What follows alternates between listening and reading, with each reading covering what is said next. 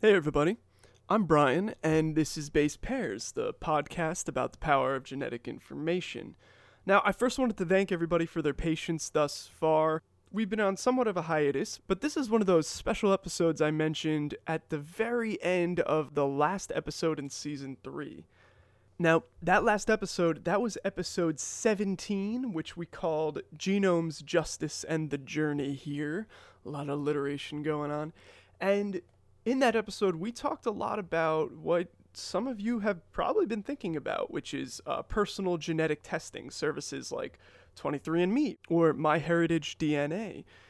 So, just a little bit about a month after that episode aired, so we're talking now mid October 2018 a new paper came out in the journal Science that talked a lot more about this subject. And the name of that paper is Identity Inference of Genomic Data Using Long Range Familial Searches. According to the authors, the purpose of the paper was really to see the power of kind of what's being called a genomic triangulation. This is the same strategy that was used in an open source genomic database to track down the Golden State Killer and has since been used to identify Jane and John Doe victims and people behind other violent crimes. In our podcast, we talked a little bit about the privacy implications of searches like this, and the paper follows those same lines, discussing who could be most likely to be implicated by these searches and more importantly, mitigation strategies that companies and individuals can both take to uh, protect everyone's privacy. Uh, I was able to catch up with one of the authors of that paper. This is Yaniv Ehrlich. He's a alumni of Cold Spring Harbor Laboratory, and he's also the chief scientific officer of MyHeritage DNA. Genetic privacy has been a subject that's always been a little near and dear to Yaniv. Back in 2014, he and Arvind Narayanan of Princeton University kind of explored this issue and later were recognized by Science magazine as the guys who really predicted what police would wind up using to track down criminals like the Golden State Killer. That's what we first talk about in our discussion, and then we transition into talking about his newer paper a little bit later. So enjoy the conversation, and I'll be back in a little bit. Yeah, so we had a paper, this is like a 2014 paper in Nature Reviews Genetics, mm-hmm. where we mapped all the different strategies to breach genetic privacy. We wanted to create kind of like for data custodians, for ethicists, and just researchers that are interested in the domain, a summary of all the methods that we think uh, could be used to breach genetic information and to learn or to, to infer some private things from this information. And the point was to create a taxonomy of different attacks so we can actually, when we talk about different things, we, we know exactly where we are in this taxonomy and we can communicate between these, these different uh, disciplines. So one of the, of the routes that we identified was to use genealogical triangulation. And previous to that study in Nature Reviews Genetics, we published another study in Science where we show that you can infer the surname of individuals or males from the Y chromosome. And if you have the surname, then with a bit more uh, identifiers, you can really zoom in and get to the person. And one of the suggestions when we talked with the NIH and other data custodians was let's just remove the Y chromosome and this will solve the problem. And we were like, oh, doesn't sound right, right? You start to remove pieces from the genome, and then we can we can maybe execute the attack with other pieces of the genome. And this is why we kind of like we, we thought about it, and we thought that there is this idea that you can, if you can find a second cousin, a third cousin, some distant relative of a person using GEDmatch, and we mentioned GEDmatch in this Nature Reviews Genetics uh, mm. manuscript, this will give you kind of like a, a much smaller search space to nail down the person. And later on, we found that you know this is how the Golden State Killer was uh, uh, captured. Th- this idea of like conducting the, the study that you know we published a, uh, a, week or so ago in Science was for a long time was on the on the to-do list of my lab. In fact, I had a summer student that was uh, working on that. We just I just moved to my heritage and put it on hold, but yeah. Now I'm I'm curious. So now we're talking specifically about the Golden State Killer case, but I know you've been keeping a list yeah. of other mm-hmm. cases in which this similar uh, triangulation has been going on. What kind of crimes are these, and, how many so far have you found? So we, I think the list currently has 19 individuals. 15 out of them are um, law enforcement agencies that identifying criminals, most of which we talk about um, murder and rape crimes. Um, other four cases are bodies that were never claimed and unidentified, such as the, the Buckskin Girl and a few more uh, um, bodies of, of um, individuals. And in fact, it's quite interesting. Before the Golden State Killer, the Golden State Killer received all the news, but just to you know make sure that we give the right uh, um, acknowledgement to, to everyone, three weeks before that, a not-for-profit project called DNA uh, Doe Project showed that they, they identified a buckskin girl using this technique. So they, they had a body, right? Oh, so the police had a body. Yeah, before that, three weeks before that. And I was on their Facebook page and I saw that and I was like, mm, that's interesting. And then three weeks later, the Golden State Killer. But this one was not reported as widely as, as the Golden State Killer. So they, they had the body. This is some, some, some, it's a young lady in her 20s that her body found, and this was a violent death. It was not like some sort of an accident. Mm. And they try to identify her. There is also um, a wiki page for missing people that try to gather information, and nothing really worked. So they genotyped her, and I think they have enough DNA, you know, from a body you have quite a lot of DNA. They genotyped her and uploaded the data to GEDmatch. I think they found a first cousin once removed, and which which is close enough. And with a few more identifiers, they were able to reach out to the family of this person. It's a very sad story. So her father died just about a year ago. No and her mother is some like she, she's she's not in um, she's a bit sick and uh, they uh, she the mother thought she was a, she said that her, her, daughter was kind of like very free spirit and she was kind of like so she, was, she thought she just like when she disappeared in a way she, she, she knew that she's going like to some to some long trip or something like that yeah. So when she disappeared, they just she thought, you know, it's probably one of her things that she just want to have contact with the family, and at some point in her life she will come back. So she stayed at the same house. She never changed her phone number, and she never reported the police because she thought this is what she wants. She didn't know that she died like nearly like uh, 30 years ago, but at least they were able to identify her.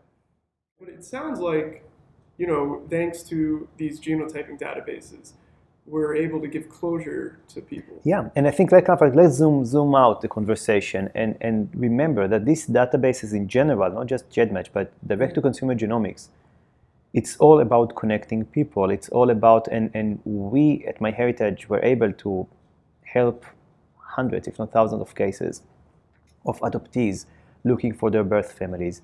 For uh, we had cases. So in Israel, we have this case of the Yemenite Jews that babies were lost and, and were adopted without good records and were able to uh, unify the families. We have cases of um, Holocaust survivors finding each other after years, or just regular genealogists looking for another branch in their family and, and using these dat- databases. So it's these databases in general, we should remember that they serve for public purpose and, and I think increase the happiness in the world in general. And, and I want also kind of like to emphasize that people sometimes, you know, people that didn't speak with adoptees, they don't understand the void that these people have in their past, that they don't know where they come from. Mm. And this hopeless search in many cases because the paper records are not good, sometimes they are forged, sometimes they just they cannot locate their family. So the ability to help these people, it's something that even, you know, if you look at the UNICEF Declaration of Human Rights, or children rights, Article 8 says that the right for identity and accurate government records is like from birth, and it's one of the articles there. Mm. So our so, so kind of like this ability to go and tell someone that this is where you've been in your life, and from the very moment you were born, all your life, it's something that it's human right.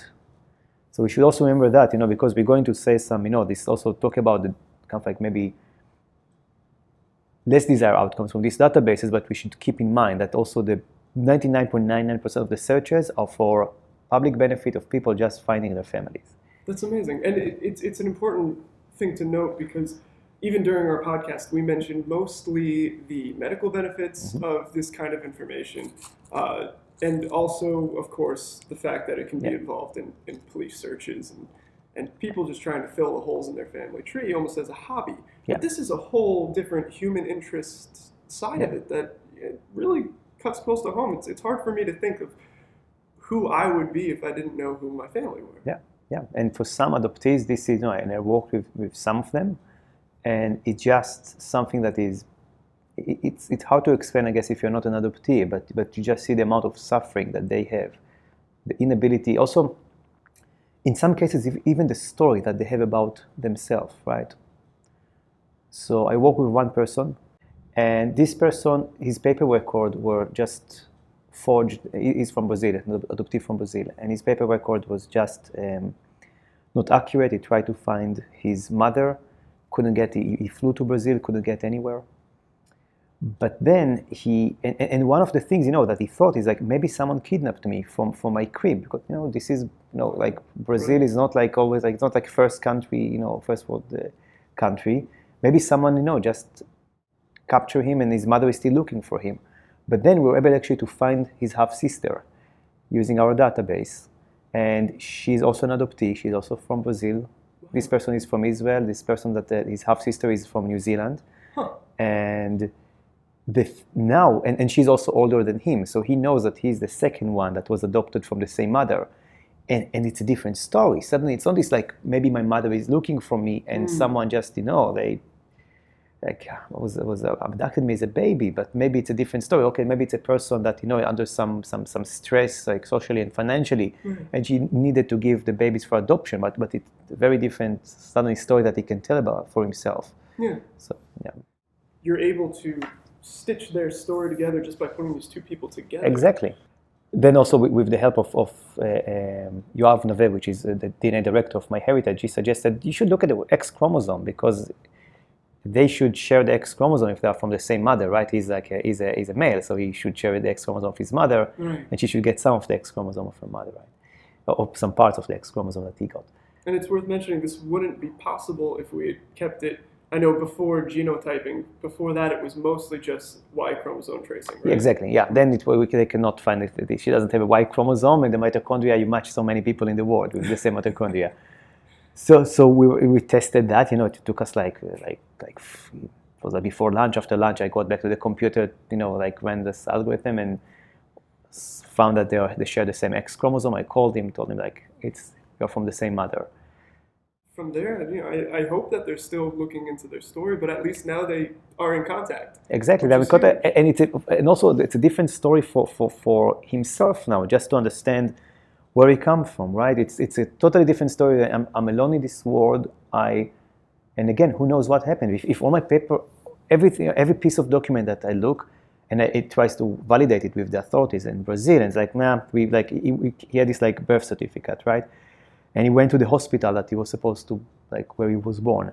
It's a very small hospital in a rural town in Brazil with 30,000 people. It's, it's like, call it a hospital is like a huge compliment, right? It's hmm. Few rooms connected or something like that. And they, they look at the records like no, not a single baby was born at the day that is written on your birth certificate. It's like kind of like you're puzzled, you know, what's going on? Right now, some of the details are they say, oh, this like paper, the person that signed it here, the, like the, the adoption paperwork, it's it's a judge that used to be here like 30 years ago. But so something kind of like, you know, it's like like a, a maze of mirrors. Some things like look like as if they're reliable, some are not. And but the mm. DNA is the only piece of information that he got that for sure is that's like we know for sure. It builds a solid foundation Exactly. to build this almost an investigation. Maybe something was going wrong at the uh, hospital. I, I think it's more than it, to build an identity. Right. It's about identity forming, and and we're helping these people to feel parts of their identity and form like you know like the, the foundations of their identity in some places. That's amazing. Yeah. But now, obviously, there, there's there's the other side of it. We, we can talk about the, the benefits of um, knowing medically certain markers. But in, in the podcast itself, we, we mentioned uh, that there is a difference between a full genome sequence and this genotyping that is done by most services, MyHeritage DNA being one of them. Uh, can we just? I just want to go over that very quickly. What what is the difference? The difference is that in whole genome sequencing, you look for quotes everything. It's nearly everything, but it's it's but but, but you basically look without any um, prior knowledge of what you're looking for. With genotyping, we already we focus on specific areas in the genome that we know that they are polymorphic and been documented as polymorphic at least in uh, European populations before. And so this is genotyping. Now the trick is that from these polymorphic areas, you could impute back quite a lot of the genome. So although you didn't sequence the entire genome and you just got a snapshot of 700,000 markers, you can impute back the status of about 40 million markers that are segregating in European populations. Great. So you're comparing it back to uh, almost a, a, sample size genome. Yeah, and, and, and you do that. And the, the concept here is to think about I don't know if you probably have this game in the states that you sh- they show you a word and some of the of the letters are blanked. Oh, uh, I know what you're talking about. Yeah, there's a TV show in Israel. Yeah, I forgot how they call it in the it, states. It could yeah. be like Hangman. At, at yeah, Hangman. Yeah, it's like Hangman. Yeah, something like that. And and and the concept is is similar, right? The, the genotypes that we obtain are like the assigned letter in the Hangman game, and all the places that we didn't genotype are like these blanks that you mm. need to fill. Now the thing is that you know there are so many possibilities, right? 26 letters in English, and then you have multiple positions, so it, it goes exponentially the number of potential words that you could think of. But here is the thing, right? We know that in English there are certain letters that usually don't come next to each other, right? There is some covariance, like Q and Q will not come next. It's not a valid English word, or I know. And X is like something that is quite rare to find anyhow. So you use all these hints. Your brain can do it very fast and look at all the hints. Also, the sentence need, need to make some sense. So use all these hints, and then quite quickly you can actually get back to the word. Now, how do you do that? Because you have kind of like a mental dictionary of mm. the words in English and what makes sense and what not. Same thing with genomics. You genotype these samples, and now you need to fill back all the blank pieces. But since you saw already many genomes in the past, so you can kind of like fill this, like you have a mental dictionary, that's a mental dictionary, you can go back and now get this like a completion with some accuracy. It's not, there is, it's a, a bit error prone, it's not perfect, but it's, it can be quite accurate for especially common variations. Right. And, and is that the difference between, say, MyHeritage DNA and 23andMe? Or is it different? No, uh, no. We use nearly the same platform. Actually, okay. everyone, like nearly every company, like the big, there are four big companies in this in this community. We have Ancestry, 23andMe, MyHeritage, and FTDNA, and we usually use the same, nearly the same platform. All of our, like, all these companies genotype and don't sequence, and and the point is that it's just much much cheaper to genotype. We talk about tens of dollars versus whole genome sequencing, which is the order of hundreds of dollars. Right. And this is an end customer uh, um, product. It's not something that you sell to businesses. So price is like it's very sensitive to the price. Now, at the same time, this this genotyping, uh, we we've talked about previously that the genotyping itself is not nearly as dangerous for people to get their hands on because they don't have the whole sequence. They might not be able to find certain I, information. I actually think that the genotype, in fact, can give you quite a lot. Like for yeah. many, yeah, I think like so. Let's you know, let's think about it. Let take, let's take an example from Cold Spring Harbor, Jim Watson. So he, he, he had whole genome sequencing, right? Right, right, back during the human genome. Yeah. Now, the thing is that he wanted, he didn't want to know and also to disclose its ApoE status. ApoE is the gene that encodes that if, if you have a certain allele combination, you get very high risk for Alzheimer. And Jim thought, you know, at that time it was like around his 80th birthday. He thought, you know, I'm getting old now. I don't want to know, and I don't want ever, ever anyone to know. So let's release my entire genome because I don't care about any other trait mm. except of Alzheimer. So just cut this piece from my genome, this ApoE region, just remove it from my genome. The thing is that you can impute back, although it's not genotype now suddenly, you can impute back the ApoE from the common variants that co-segregate with it from the mm. rest. And, and, actually someone published a paper, this was in European Journal of Human Genetics 2009, someone, it's Peter Vischer group, that they were able to impute back his ApoE status, and they showed that they want to disclose, of course, his status, but they, they as, a, as a positive control, they took the Craig Venter genome, cut out the ApoE the same way that in the Jim Watson genome, imputed back and show that they got the same results in his genome. So now we, we, talk about whole genome sequencing, but the thing is that they use the same markers for imputation as the genome-wide genotyping array markers.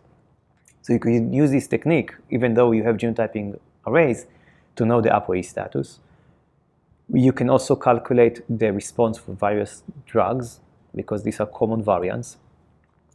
You can also calculate the polygenic risk score for different types of diseases. We talked today about you know heart disease. There is a, a recent work by the Broad Institute that showed that if you fall within a specific like 2.5% of the people that they genotype fall in a category that is as worse as familial hypercholesterolemia for heart disease. And they can get it from the common SNPs, not from the whole genome data, Wow. just from the arrays. Yeah, Yeah, yeah. yeah. That's that's big. And, but I know there are there are restrictions in place, at least in the U.S., where you can't provide certain medical uh, advice based upon somebody's uh, genotyping, right? Sure, but you ask like what is dangerous, and, and when we talk about dangerous, we don't talk about essentially people that follow the rules. So, if it was a normal, you know, research, not say research, as a clinical setting, your ability to give back the results of, let's say, The BRCA1 uh, gene. BRCA1 gene, right, or something like that, then then these results you need either to get clearance from the FDA for a product, or if it's under some sort of like physician-patient relationships, you could get it under what's called lab developed test, which the FBA, FDA basically does not regulate and kind of like allows this kind of like exchange of information uh, without uh, prioring to, to approve this product. And there's other regulatory, you need to have the test in a clear lab and so on, but that's like more nuanced. Um, so that would be like in a regular setting. The- In, in, in, in when you, you know, if you want to s- hack to someone's genome or something like that, then you just get, you know, the Jim Watson genome, impute back the ApoE status, so now you learn something that you don't give it even back to Jim Watson, right? Right. Use information for whatever benefits that you want to get from it. Now, I was when I was talking to um, Kurt Rogers, the, the co-founder of GEDmatch, he, he was mentioning that his dream for the future would be that everybody specifically owns their genotype or their genome, and you know, with, with permission, you could give it to your clinician at any time and say, "Hey, I want to know Yeah. what's going on. You know, I feel sick right now, and I'm worried it's a genetic problem." Uh, th- that's his dream for the future. He wants everybody to be genotyped at birth, and then so on. And you, that would be your. It would almost be like your social security number or anything else. It'd be this secret. You own it, but it is tied to uh, important information. What, what, what do you see for the future? I, I would separate two things, right? I would separate like I, I do see the value for, for genotyping individuals.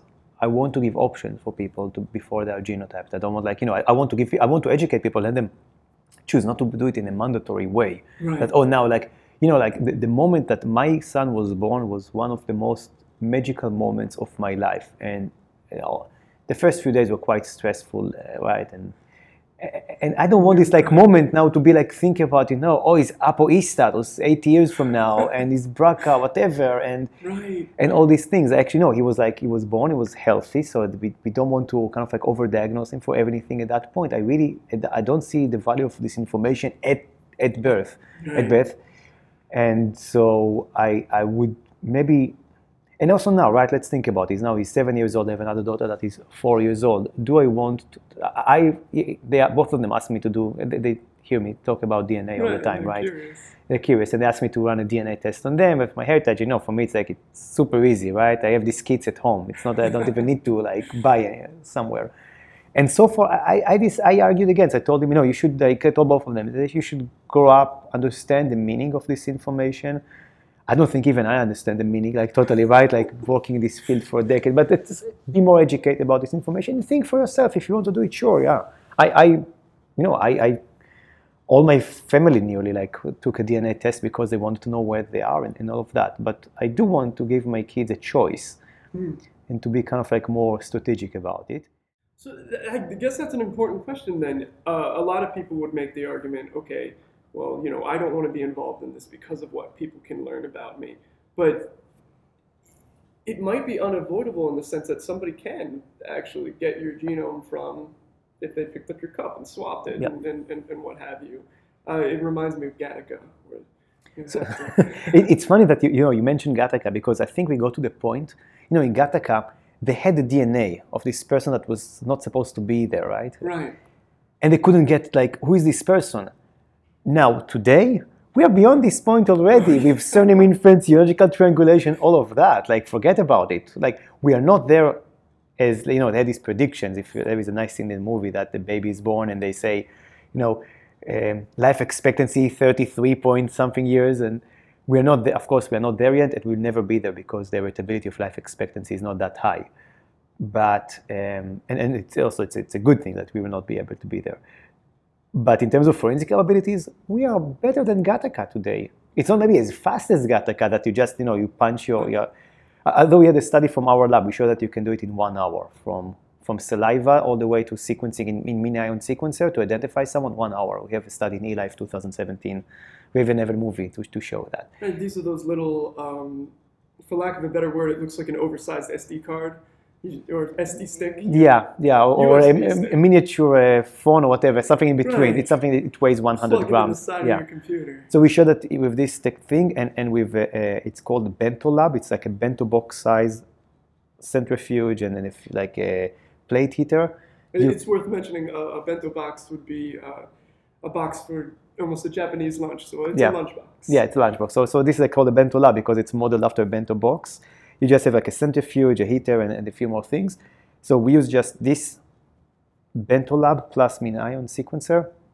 I, I took a, a, a um, swab from my cheek, gave it to my postdoc. We have everything like recorded like on like in with a clock, right? Yeah. We show from the beginning all the way to the end on the roof of the New York Genome Center. And very quickly we're able to genotype and then to know whether a person is in the database or not not to know familiar, not to do familiar searches, but just if, whether the person. So we are getting, you know, for, for, generating information, we are not as we're not there with respect to Gattaca, but with after you generate information, we are way better than Gattaca already. We passed this point. We passed this point probably like six, seven years ago.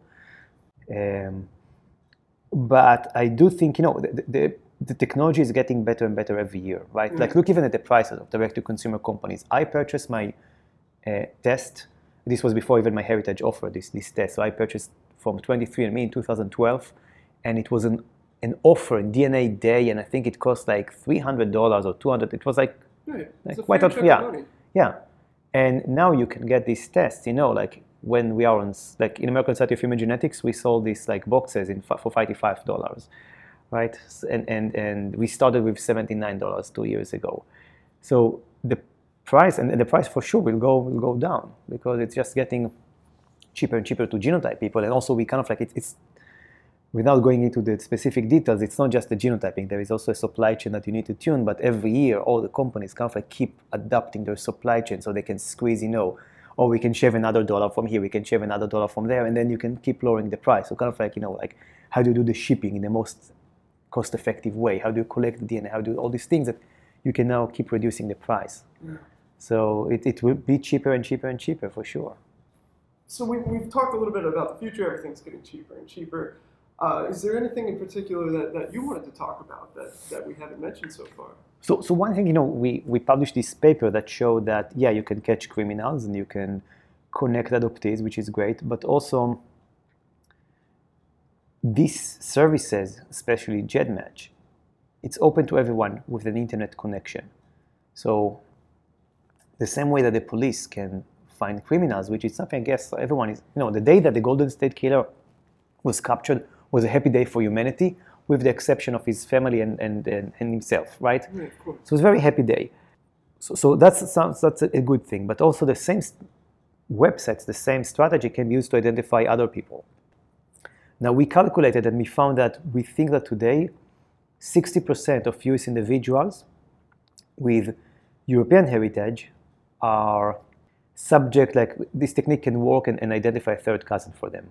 This is 60%, you said? 60% of the US. about uh, two thirds of the US. Of the US, like Europeans, like right. European heritage. So it's like it's they're already two third of the population. So two third of two third. Although they have a fair chance, you know, it, it's it works also for Afro Americans. It's not the same level, but it, I think that the, based on calculation, we talk about 30% chance.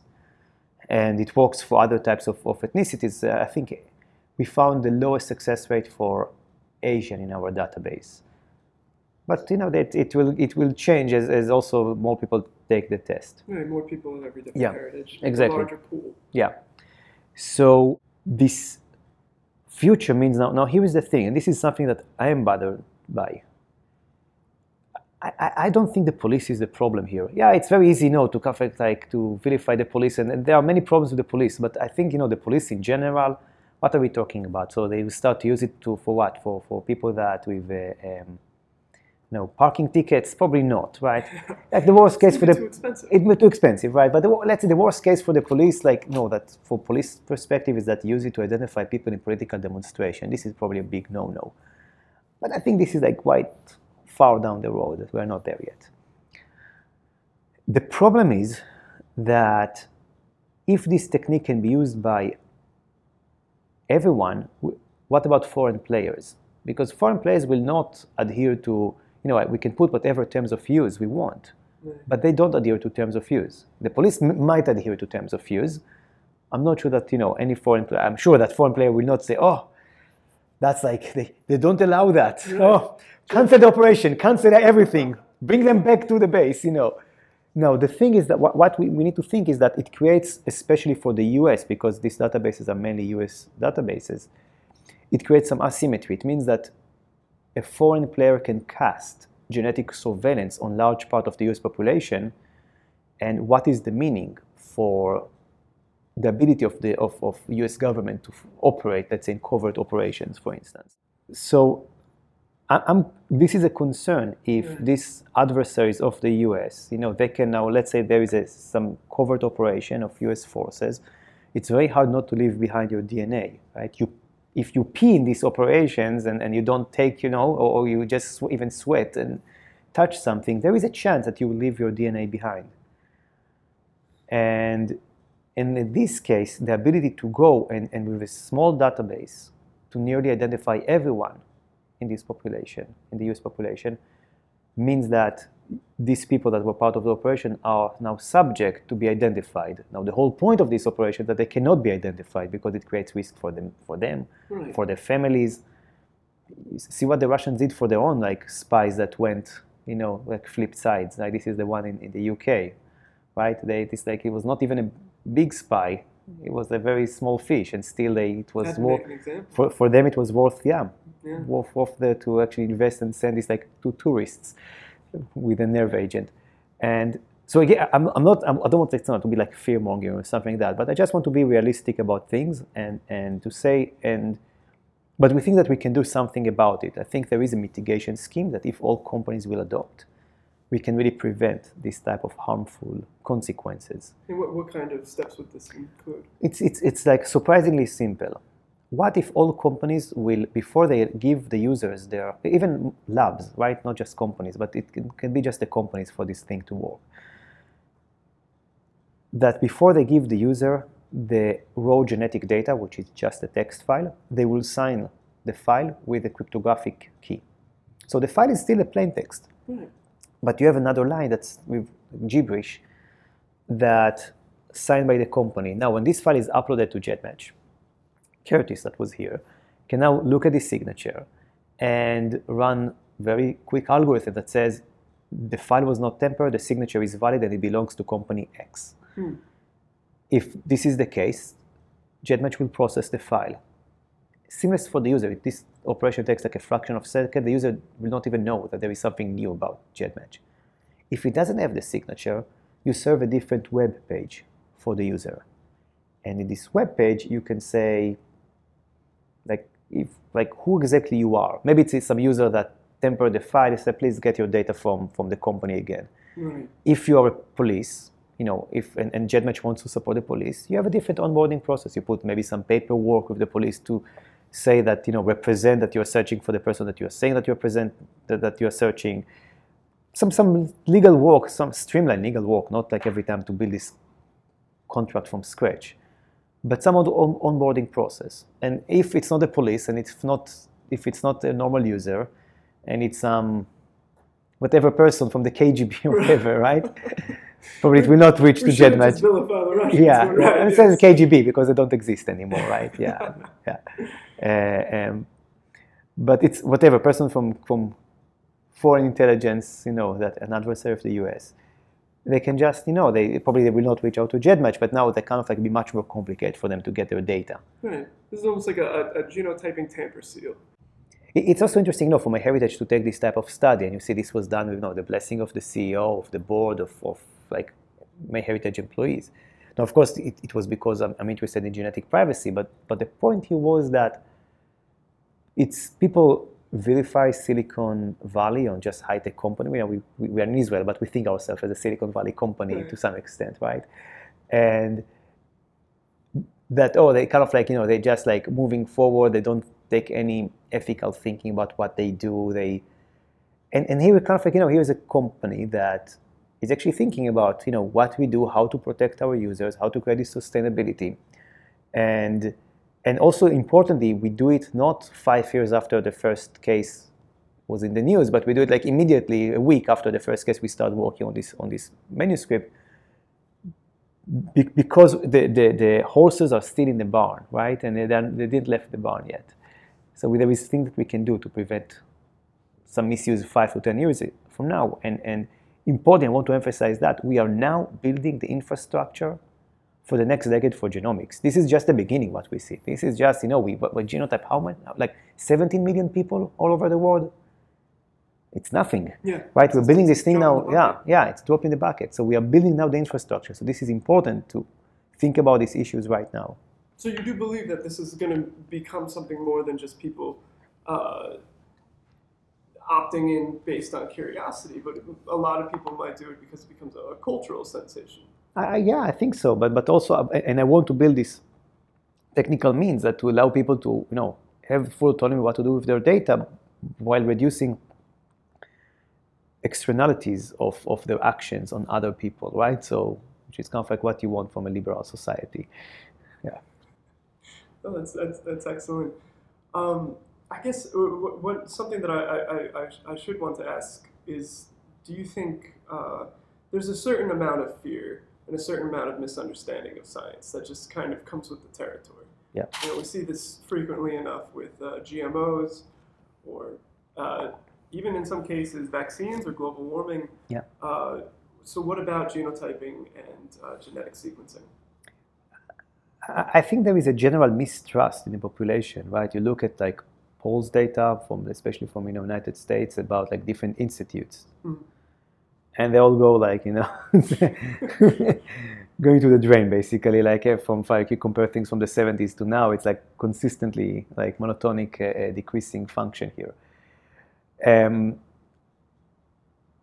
i think that currently genotyping is not associated with a government activity or something like that with companies and i think there is more trust in this domain and also so and, and, kind of like despite you know what, what you describe also it, it, seems like across the board with data right? People give facebook their data people use google and share their most personal searches which is much more scary than genomics. And and all of that. So so it, it's an interesting kind of like phenomenon to think about you know there is general mistrust or, or, or there is trust is going down but on the other hand like you do give this data to companies and, and this i think from a more philosophical perspective, it tells us, I think, something about the difference between, first, between attitudes and behavior, and also between kind of like how much people prioritize their privacy compared to other types of, of, um, of, utility that they get from websites, right? And it seems that people put their, the utility much, much higher than privacy. Of course, if you ask people, do you care about your privacy? Like, do, do you care? you care about your privacy, but you know, you use Facebook that you know they just share it with like here, like give it to the Cambridge Analytica now. And and I also use Facebook, right? I'm not like some saint or something like that. And I think the most striking example is the case of um, Ashley Madison. So just remind to, to our listeners that Ashley Madison is, is a, was a website or is a website for cheaters with the slogan "Life is short, have an affair." Oh, Ashley Madison. Yeah, yes. yeah. I pronounce it probably like wrong, right? No, Ashley. No, yeah, yeah, yeah. I'm just talking yeah. with a Long Island accent. That's well, my Israeli accent. It's, it's Ashley. It's a, you say Ashley, okay, you can do that. Anyhow, uh, in this website, the, the, the, thing is that the website was hacked three years ago. Mm-hmm. 36 million profiles were leaked. Now, this is data that is far worse than genomics. Far worse. We talk about, first, uh, I, I, downloaded the data. This is why I know, you know, what was there. I actually look at that. Wow. Yeah. Email addresses, credit card numbers. The passwords were not protected. The passwords were like basically with MD5, which is like a, a, a child game to, to, to break it, right? It's like we don't use MD5. I don't know how for how many years already, right. but they used MD5 to to hash the passwords. Great. So all the passwords were. So if you compromise like not just this account but also other accounts of, of the users, um, sexual preferences, sexual orientation, and this being a cheater. Oh my gosh. Yeah. You like, can't get those things. From gen- yeah, you cannot right. The genomics, like, yeah, take my genome. I put it like, of course. This is like you know far worse that like than any leakage in genomics. 36 million people. Now, just to give you a scale, I looked at the number of email addresses with Israeli suffixes. Mm-hmm. And there were 200,000 addresses like that. Now, in Israel, we have 2 million households, which means that 10% of the country use the website, cheating. right? Yes. Cheating or at least looking for yes. jail or something like that. Anyhow, the point is that this website, you know, it was a catastrophe, and, and I thought the skies are going to fall. I thought this is like before and after Ashley Madison will not get this. It's not the same internet. Right. And there was even a New York Times article about how we're going to see an Ashley Madison recession and how, because of all the divorce rate, the divorce rate is going to jump through the roof. Oh the price of small apartments will go high because uh, people will not, demand. yeah, demand. Yeah. And I thought I'm going to make some money. I, I know privacy. I will, I will buy these small apartments. You know, it will like make some money out of this Ashley Madison thing. Anyhow, nothing happened. People know, few people committed suicide, and, and that's it. It's like right. gone, gone with the wind. The funny thing is, right now, Ashley Madison is a more popular website than Cold Spring Harbor. Okay, so if you look at like you know you look to an Alexa slash site info, which is kind of like a, a measures the traffic to websites. Mm. Ashley Madison is the top 5,000 website. Google is the first, right? So Facebook course, is the yeah. second. This is the top 5,000 website. Cold Spring Harbor, I think, is not even like oh, in the 50th thousand. You know, it's not. And also like even like you know some some NIH websites with that protect your genetic data and all of that which you know people keep using the website and tells you kind of like you know talk about utility versus privacy. And here is an example about like you know where is the mind of people really. I guess you could also say all, all press is good press. So in this case if, if bringing uh, awareness I, I, be like you know i'm not sure that if i think there will at some point that it's bad press and i think like losing all your data of this web plus also accounts that they said that they deleted you had to pay kind of like a special fee to delete to wipe your account. Mm. So they took the money and they never deleted. It. Oh my gosh. Yeah. Or they deleted in a way that was like was compromised. And people still trusting the site. That's what's... people still. I'm not. I'm not. They use the website, right? They use the website. That's your utility. Yeah, I think now they switched the slogan from "Life is short, have an affair," something like "Have your moment" or mm. something like that. it's a totally new branding. it's it's interesting, but I mean, at the same time, Ashley Madison and even people trusting things like Facebook Messenger and Facebook and yeah. Twitter and what have you, even though it is easy enough to gather information on these things, even just ad analytics. Uh, our own Facebook tells us our followers, you know, what they, their likes and dislikes because they told Facebook. Yeah. And you know, we want to tell them what they like and dislike and tie it to science, uh, give them good storytelling. But not everybody has has you know genuine intentions. Yeah. Uh, but nobody's worried about that because it's so integrated into their life. Genotyping isn't really integrated that, into that, our that, That's right. That's right. That's right. But but I think the difference in DNA is that even if some people say, "Oh, I don't want anything to do with it," right? The externality here is that it's your third cousin that decides to go, and now you know. Now, if you're the Golden State Killer, good luck with that, right? So, so that's, that's, that's, I think, the difference between, and DNA is the, from all the other types of information, has this ability that none of the other types of information has that, this ability to affect very far relatives. So it, it is worth mentioning because some of our viewers and some of our listeners might bring it up themselves in comments and questions. Uh, I do know, and, and I think most people are aware who are following this kind of news, that uh, MyHeritage was hacked. Mm-hmm. Uh, not too long ago. Was that was it half a year ago? 2017. Half a year ago. Half a year ago, and but that was exclusively emails, correct? That was so emails and, and, and probably hashed passwords. Okay. yeah. So so the um, the interesting thing is that we were hacked like in October 2017.